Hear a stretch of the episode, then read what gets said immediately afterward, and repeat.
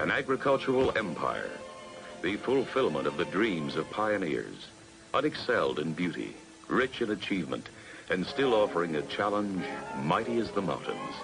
This is our Northwest Empire. I'm Feliks Banel, resident historian for KIRO Radio, heard with Dave Ross Wednesdays and Fridays on Seattle's Morning News. On this episode of the Resident Historian podcast, we head back to class aboard the nearly forgotten school bus designed and built in the Northwest. Kenworth built the chassis over in Seattle, and then they drove them over to the Pacific Car and Foundry shops in Renton, and then they put the bodies on them. And then, from the archives, the days when people used to dig up old cannonballs in downtown Seattle. But first, let's go all over the map. In the nation's northwest corner is Washington an evergreen playground blessed by an unusual variety Our of resident historian Feliks Banel joins us Friday mornings for All Over the Map. It's a quick look at the stories behind local places and things. This week, it may not have the cachet of Route 66. Route, if you will. But an Eastern Washington man is leading the charge to raise the profile of historic U.S. Route or Route 10 all across the state. Feliks. Hey, it's route. Come on, cut that out. No. Um, so it's US Route, Route 66, Route 10. there you go. Only 66 can be It's, route. Yeah, it's very complicated. Um, U.S. Route 10 is the old name for the federal highway that first crossed much of northern, much of the northern United States, um, connecting Seattle to Detroit, beginning around the late 1920s. This road was also known as a Sunset Highway, and whatever people called it, much of it was wiped out or built over the top of to create the Interstate 90 freeway in the 60s and 70s. But it turns out there are still some great stretches, in some places as much as 40 miles long, where the old two lane highway still exists in the Evergreen State. And in some cases, the old highway is what goes through the middle of a cool old rural town. You know, when they built I 90, they, they straightened out the route a little bit, and they bypassed many of the small towns where US 10 was once the main street. Now, there's a civic leader over in Ritzville named John Rankin. He runs a sign company, and he restored and operates the old Ritz Theater, and he's also president of the Ritzville Downtown Development Association. So, with some inspiration from time spent around Route 66 in the Southwest, he's been leading an effort since 2012 to draw attention to those old stretches of Highway 10 and to those little towns like Ritzville or my personal favorite, Sprague, that are still charming, that still could use your business if you need gas or a sandwich or maybe a used book or an antique. Now, this is how John Rankin sums it up. basically our thing is just to get more tourists off the freeway as opposed to just going to the Starbucks and McDonald's by the freeway, but to, you know, venture off a mile or so off the freeway and drive through these old towns and hopefully provide some sort of economic boost. So the main focus of Rankin's efforts so far is signage along the freeway and along the old stretches of Highway 10. Now, the state legislature devoted $50,000 to the project a few years ago, and now there are small signs at several exits along I 90, mainly in that long stretch between Moses Lake and Spokane that seems to go on for about 10,000 miles if you're trying to get to one side of the state. Yes. Now, these signs are brown and they have the old U.S. highway logo, and they say Historic Washington U.S. Route 10. So, and I didn't really know this. I've driven by these signs a few times in the last year. When you're on I 90 and if you see one of those signs, it means you can exit the freeway and then follow part of old US 10 for some distance and then easily get back on the freeway. So if you take I 90, uh, if you get off I 90 and take Old Highway 10 through Ritzville, for instance, there are some very nice and much larger vintage style Highway 10 signs along the old two lane road. These local signs are up to the individual jurisdictions to create and install, and they help the unfamiliar drivers know they're on the right path. Now, you could do this here and there along almost all of I 90 from Idaho to Seattle. You know, there's old stretches in Spokane, in North Bend and Snoqualmie and Issaquah, even on Mercer Island. Um, one thing, though, there's currently no really good brochure or map showing all the stretches of Phantom Highway 10. And it really cries out for an app, or maybe marking it out some way on Google Maps or Apple Maps.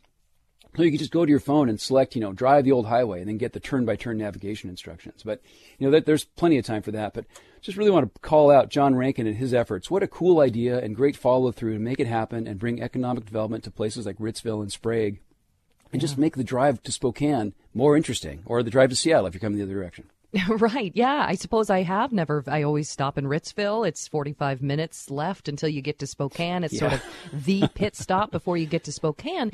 But, you know, just in my time as a reporter in Spokane, we pass through a lot of those small towns like Sprague, and yeah. they are so charming. But unless you're intentional about getting off the road and doing that, you wouldn't know to. So good for him.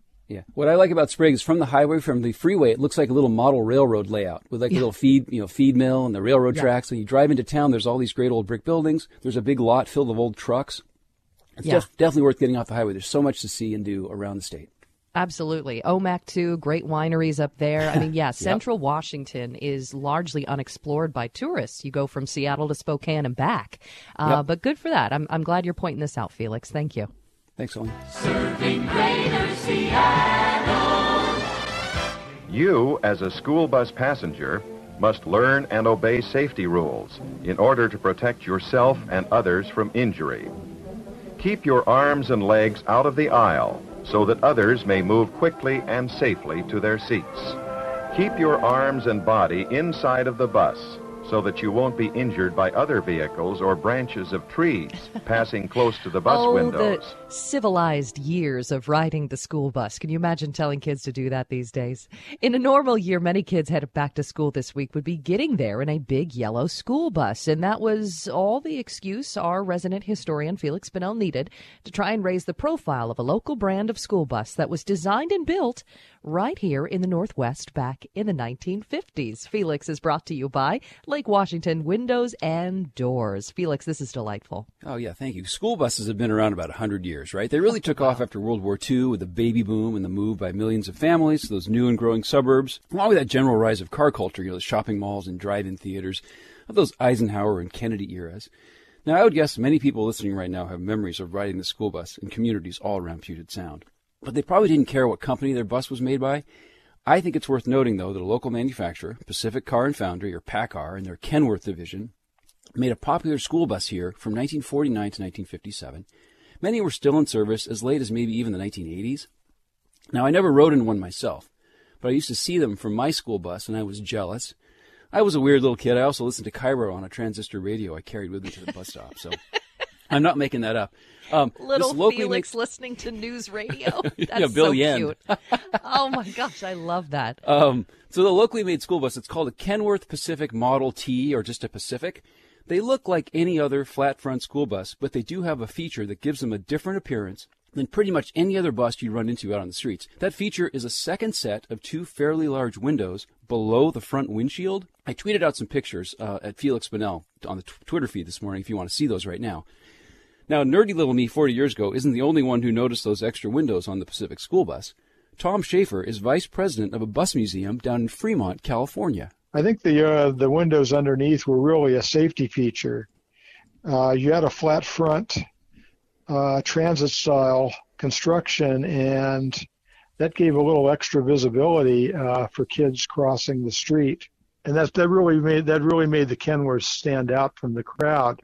You know, I saw some old Pacific school bus sales materials this week. It said those extra windows let you see the roadway as close as 30 inches ahead of the front mm-hmm. bumper rather than 20 feet with a traditional bus design where the engine sticks out in front. That's really important when your passengers are little kids, of course. Now, I also learned from the sales materials that the official name for those two sections of glass is safety vision windshields. But I like better what Jeff Howard of Redmond calls them. He calls them bifocals, which is just, it's like poetry. Jeff that. has worked around school buses for much of the past 70 years. He's something of an expert. His dad was Sherman Howard, and Sherman Howard came to Seattle from Lansing, Michigan during the war to work for Boeing. He then got a job with PACCAR in their Kenworth division and came up with the initial design of a transit bus that morphed into the Pacific School Bus. Now, Sherman Howard left PACCAR in 1949 and became salesman for Crown, which is one of PACCAR's competitors from California. So he sold school buses all over Washington and Oregon. And he passed away back in 1993 in his 80s. Now, Jeff Howard grew up in the family school bus business, which his dad ran from the family home just south of Marymoor Park. Jeff says part of that place was called the Bus Farm. There was probably uh, a quarter of an acre that uh, my dad had gravel, and so anytime he had a new bus coming in, or um, uh, sometimes three or four of them at a time, that were on their way to being delivered to a school district somewhere in Washington, uh, we had half a dozen buses here, sometimes some old clunker pre-war trade-ins and stuff like that. So I had the chance to run these old jalopies and the new ones and all that kind of stuff. And I just had a wonderful time when I was a 16 year old kid with a driver's license because he put me on a DC 3 of West Coast Airlines and send me to Wenatchee to bring an old Mack back here or something. You know, I I just enjoyed that very much. Yeah, I mean, the school buses are in Jeff Howard's blood. Now, as far as I know, the Pacific School Bus isn't in some Northwest Transportation Hall of Fame with the, you know, the Boeing 707 or the monorail or the Kalakala even, but I think it ought to be. One reason is something that Jeff Howard told me. He says school buses were built differently on the West Coast by three main manufacturers. He had Kenworth here and Crown and Gillig in, California, than anywhere else in the U.S. First off, they were flat front like those city transit buses, so they didn't have that long snout ahead of the driver, and they were built tough. When you get a uh, transit type bus, like a uh, Crown or a Gillig or a Kenworth, um, outriggers for that body are welded to the frame, and the cross members are welded to the frame. And it becomes a unit construction basically built from the ground up. They start with two frame rails on some stands, and then they build the bus body on it. And it's one piece. Well, with those um, East Coast buses, uh, they can get into a nasty wreck and that body could actually shift on that chassis and, and crush up toward the front or the back or the side or shift off to the side, whatever, with a with a large impact. And with a bus that's put together all in one piece, they don't do that. They're much safer in a in a impact collision. So you know, West Coast buses are safer, and the climate here means it makes sense to build them to last longer. Because of the salt used on icy roads in the Midwest and the, on the East Coast, buses built for those markets were almost disposable. You might get 10 years out of one before it rusted out. On the West Coast, though, with basic maintenance, you might easily get 30 years out of a Pacific or a Gillig or a Crown. Sherman Howard, says his son Jeff, had a pejorative description for those East Coast buses. My dad called them a, a hay truck with a bus body, is what he called them. I love that there's such passion even in school buses where know, they're I- like throwing insults at each other. Scratch below the surface of any topic, you can find this. Yeah. Now, Kenworth and PACCAR got out of the school bus business back in 1957. They sold off to the competitor Gillig in California. Gillig was more than happy to eliminate the competition. So there's only about eight years of production for the Pacific bus. I checked with PACCAR earlier this week, and they don't even have production numbers. Maybe they built several hundred, maybe less than a thousand. You know, one more thing. I assumed that Pacific buses were made at the PACCAR plant in Renton, but I was only half right. Jeff Howard says the work was actually done in two places, which required a certain creative transportation solution. Kenworth built the chassis over in Seattle, and then they strapped a couple of oak, uh, big heavy duty oak uh, beams to them with U bolts, and then they drove them over to the Pacific Car and Foundry shops in Renton, and then they put the bodies on them. They, built them up. And I'm sure they must have done something to make it, you know, must have put some tail lights on it and, and stuff like that. Maybe put a little fake windshield up. There's no fi- pictures I've ever seen. It's just my d- dad described how they did it. I like the idea of these Kenworth guys driving these naked buses, like a, a frame essentially from uh, Seattle over to Renton. Now, there aren't too many Pacific buses left. There's one parked at the Triple X in Issaquah. You know, that drive in there, it's uh, meant to look like the Buddy Holly bus, but it's a fake. There's one rusting away in eastern Washington. It shows up on Instagram, on other photo sharing sites. It's almost like it's a, it's a cult attraction over there along the Columbia River. And there's some other restored ones here and there. And anyway, it's it's sort of a forgotten part of the past, but it's I think it belongs there with the Kalakala and the 707 and the monorail in that Northwest Transportation Hall of Fame.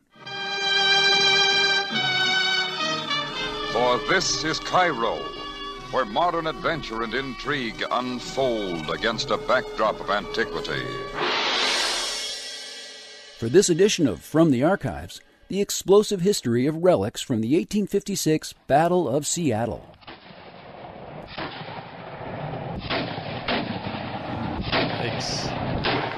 Into the bunkers. That uh, old Navy mine that bobbed to the surface of Puget Sound last week was not the first time the discovery of military relics caused a stir around here. Historian Feliks Banel is here to remind us all about that, brought to us by the King County Library System. Yeah, that was really like a social experiment last week to see just the quick and intense reaction to that. It reminded me a little bit of those Ivar's uh, billboard hoax a while back. Remember Yes, people, that's right. They raised the billboard. and I, I was right there speculating along with everybody else, of course. Um, but it made me think about some other incidents around here, and I was remembering about 10, 15 years ago when I was still working at Mohai, reading about the 1850s Indian War and the Battle of Seattle of January 1856. And I looked around the archives and spoke with some curators, and it turns out that several rusty old cannonballs were unearthed in downtown Seattle over the years, from the 1860s to the 1920s. Now, the most likely source is the U.S. Navy sloop of war USS Decatur, which spent most of a day 162 years ago firing its carronades on Seattle. I'd never heard this term before. Carronade, it's like a stubby cannon. Mm-hmm. Shorter barrel makes it easier to load and clean on board a ship. It's like a sawed off shotgun, as one Yeah. historian described to me. So, quick refresher about the Indian War from 1855 and 1856. Um, it was a culmination of months of tension over problems with the treaties that our territorial governor Isaac Stevens had negotiated. Settlers were arriving, displacing Native Americans, and there was all this all this tension built up. And the sloop of war Decatur had come to town in the fall of 1855 to protect the settlers and to be there in case something bad happened. There'd been a few killings out in White River Valley, and everyone was gathered in the blockhouses. And on this morning of January 26, 1856, sure enough, natives were spotted around the outside of the city, and they figured the attack was going to begin. So the Decatur fired pretty much all day. It had eight uh, carronades on each side of its uh, hull, and so it fired them as quickly as it could from the early morning of the 26th until 10 o'clock that night. So they unloaded a lot of material on the city. When it was over, two Americans had died from sniper attacks from the natives, and it's unclear how many natives died, and they never really able to get an accurate count.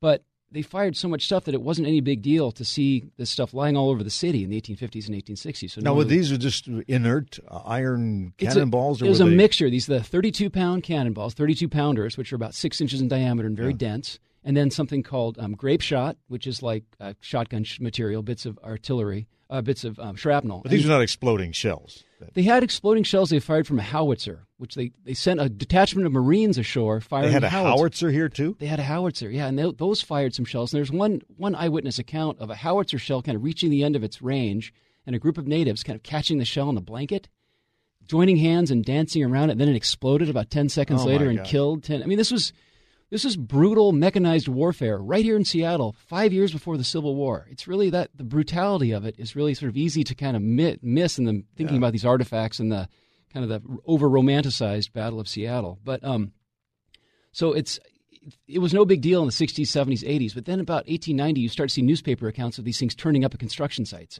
Seattle's becoming urban. People have sort of not forgotten about the battle, but they're looking. They're, all this progress is happening. So I went back through the records and I found three or four instances where different balls were found and, and tried to track down where they ended up. Um, Where did they end up? Well, I mean, the, there's Mohai has five of them, four that have pretty good provenance, one that has kind of a, a mixed provenance. But the earliest documented discovery I could find was August of 1890, the corner of Second and Cherry. They were digging what became the Seafirst Bank, the Dexter Horton building. This was uh, about a, they described it as a 12 pound cannonball. I think it's actually a 20, a 32 pounder that's now in the Mohai collection because a, a Seafirst executive donated it to the museum about 50 years ago. It's it's kind of sketchy, right?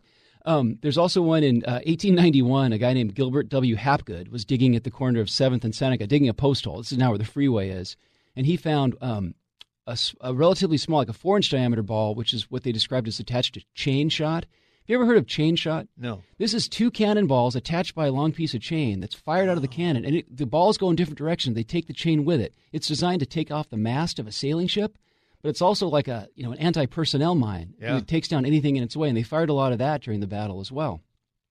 This one's unclear where it ended up because Hapgood, but Hapgood is able to get Henry Yesler, you know, the uh, wizened old settler at that time, the guy who started Yesler's Mill. He came and said there was no doubt it was uh, left over from the, the Decatur. And it said that Hapgood intended to preserve it and put it in an antique oak, oak case and send it to the World's Fair as a relic of Seattle's pioneer dangers. Not sure where that one ended up. I've had, I don't know if I don't know if he ever actually followed through on his promise. Then in um, September 1905, they found one of these 32 pounders. This is one of the big ones at, on Main Street between 3rd and 4th when they were digging the Great Northern Tunnel that we talked about a month or so Yeah. ago. This was really close to where a, a blockhouse was located, where a lot of the settlers had um, gone to and during the battle. To see, you know, like I built a blockhouse to protect them from the from attack. Now, this one was authenticated by another great local historian, Edmund Meany, and it went. It said in the newspaper it went to the State University or the museum at the State University. Turns out I tracked it down. I went to the Burke, and the Burke gave it to Mohai about 35 years ago, and um, it's still in the collection. Well, I'm surprised when they were digging Bertha that they didn't found they didn't find yeah, it more was too, ordnance. too deep. I think is a problem. Um, one of my favorite ones. They found one on Beacon Hill in 1920, and they got Clarence Bagley to identify it. And he's you know he was a, another great local historian. He also said that Dexter Horton had found a similar one uh, back in the 1860s and put it near the on the ground near a fire, and it exploded. What? Dexter Horton wasn't hurt, but he was showered with limbs and dirt, according to Bagley. But this is my favorite quote from. I want to read this quote from Bagley. He said, "In 1865, I was chopping wood near Second Avenue and Madison Street when the bit of my axe struck a cannonball similar to the one found the other day, which had been buried in a log. I found a number after that and used them for dumbbells." so you have Clarence Bagley kind of working out, like getting his you know six packs in shape, lifting up old Decatur cannonballs. Uh, so you think this stuff is still lurking somewhere under the uh, soil? That's the first thought, right? Um, I'm sure there must be. There's such a huge quantity of it. A lot of it went straight into the ground and only was dug up by happenstance, right? Yeah. But everything now is under concrete, right? There's I can't think of any very little dirt in downtown So Seattle. other perfectly the lawn of, I'd go to the lawn of the Rainier Club probably and start digging because there's still grass. That's the only piece of grass I know of Right. near the southern part of downtown where the Decatur was actually moored offshore. Right. Thank you, Feliks. I'm Feliks Banel at KIRO Radio in Seattle.